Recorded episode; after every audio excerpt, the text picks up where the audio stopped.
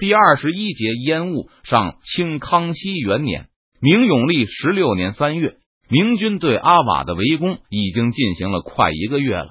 此时川军依旧不是攻城的主力，直到现在，川军也就赶来了四千多。明军对阿瓦的包围圈有差不多三分之二是白文选负责的。一开始，邓明曾经想用地道爆破，可是阿瓦城呢有不少火炮，在城外也有不少据点。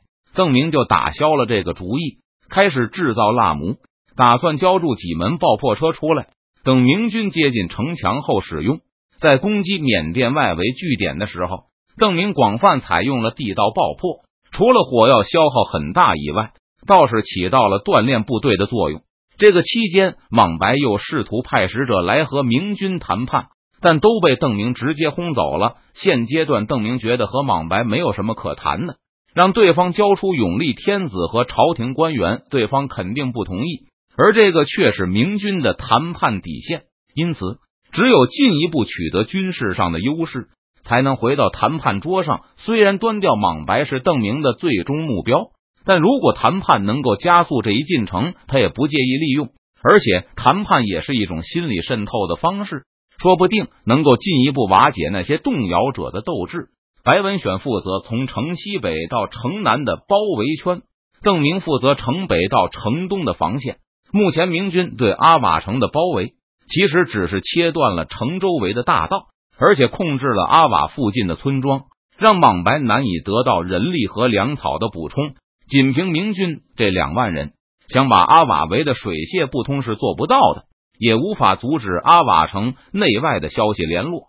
现在滇军和川军都不断向内压缩缅军的阵地，希望能够早日把缅军赶进城去，然后开始对城墙的进攻。赵天霸今天负责指挥对城东一个缅甸据点的进攻。由于明军大部分兵力要用来维持包围圈，所以邓明交给赵天霸的进攻兵力只有数百人而已。今天城东的战事如何？缅人的火铳实在是太多了。赵天霸摇摇头，火绳枪在野战的时候必定不少，但当有营墙保护时，威力就充分显示出来了。今天赵天霸和据点里的缅军磨蹭了两个时辰，总算把壕沟挖到了堡垒墙根下，但想挖掘地道去爆破堡垒，估计明天一天都未必能够完成。若是不幸遇到了地下水，还需要另外选择地点。嫩邓明很清楚一线部队的难处。缅甸这么一个小国，但火绳枪确实不少。明军即使披甲也不安全。而随着明军大量使用爆破战术，缅甸人在这近一个月的攻防战中也锻炼出了一些本事，想出来灌水的办法，给明军的行动造成了不小的威胁。今天赵天霸对城外的据点的攻击，又导致了三个明军士兵阵亡，五个人负伤，加上生病等其他原因。川军每天都会减员十余人，不过邓明对此也没有什么好办法。他不想把缅甸华裔直接补充进他的部队，而芒鲁政权的军队现在还指望不上。邓明和赵天霸等军官商议明天的攻击计划时，一个卫士来报告大帅，巩昌王那边派来了使者，说是巩昌王想请大帅过去商议军务。好，我这就过去。两人的任务如何分配，早就商议好了。邓明知道白文选派人来叫自己，那一定是有什么紧急军情，让军官们继续开会。邓明就带着几个卫兵，跟着白文选的使者赶去城西的滇军大营。见邓明抵达后，白文选就让自己的卫士都退出去，只剩下他们两个人。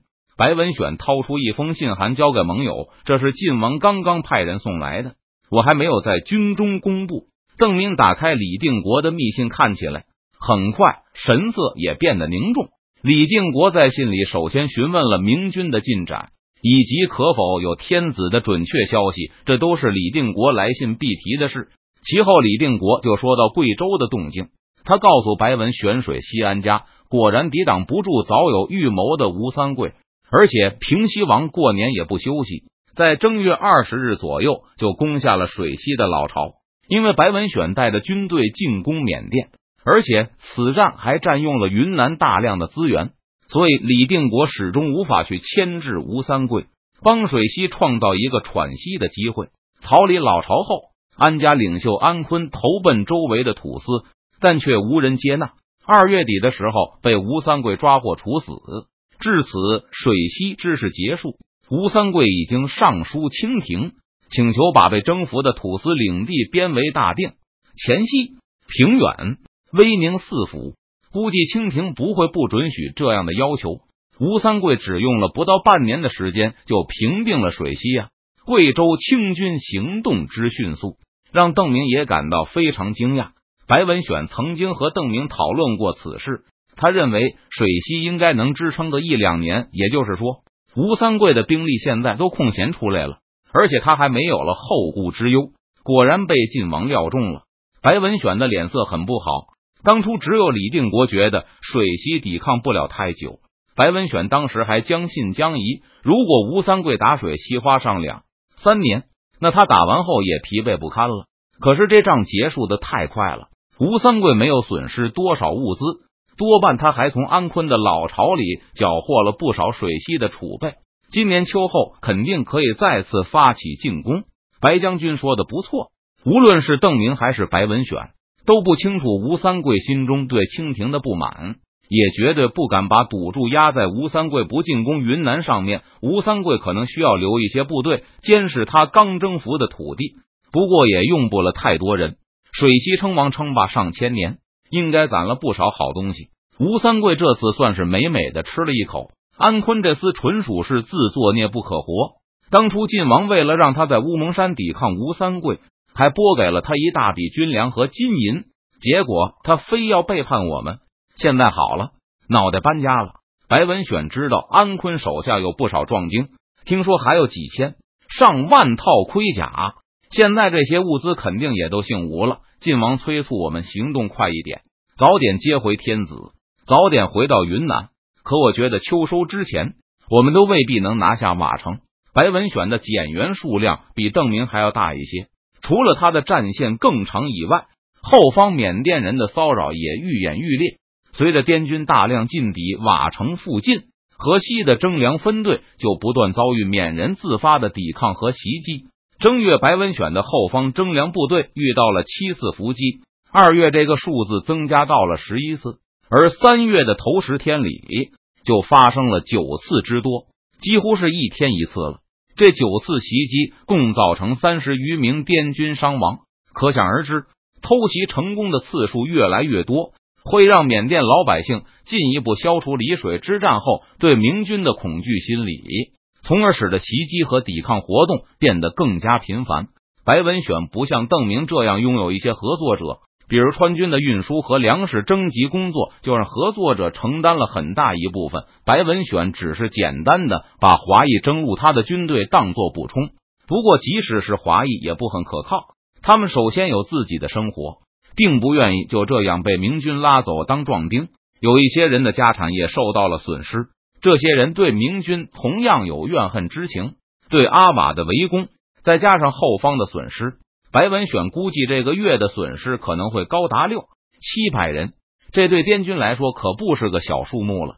过几个月天气转热，疫病还可能流行，不知道还会有多少我军的将士变成异乡之鬼啊！白文选满面忧色，本来他还想要李定国再派些援兵来，哪怕是壮丁也可以，但现在云南自顾不暇，白文选哪里还能张这个嘴？而且若是云南有失，入缅的滇军就成了丧家之犬，邓明也可能会一起被隔绝在异域。两人没有商议出什么迅速拿下阿瓦的好办法来。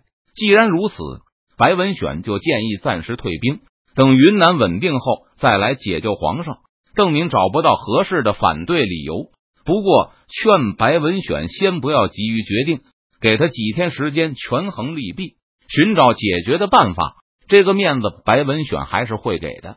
于是二人就同意暂时先不对军队提退兵一事，各自找心腹军官秘密商量对策，把这个消息控制在一个很小的范围内。天色已晚，白文选觉得路上不安全，就留邓明在他的军营吃饭休息一夜，明日白天再回去。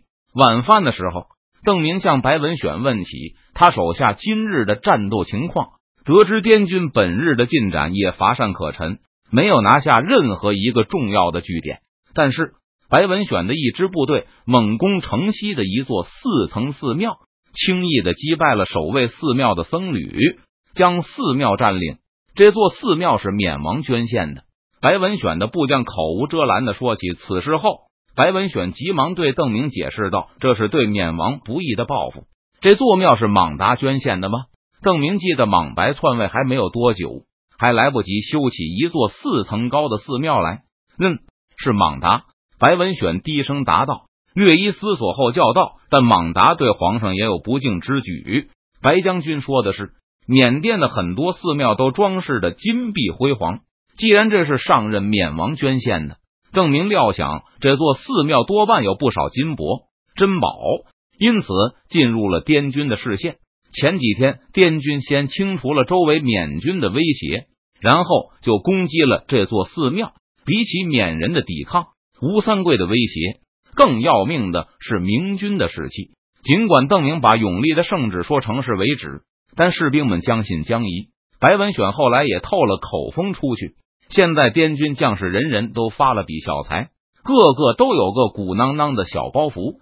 永历天子表现的那么懦弱。没有几个士兵愿意拼死攻城去解救天子。相比有火铳手防守的阿瓦城和堡垒，他们明显对寺庙的兴趣更大。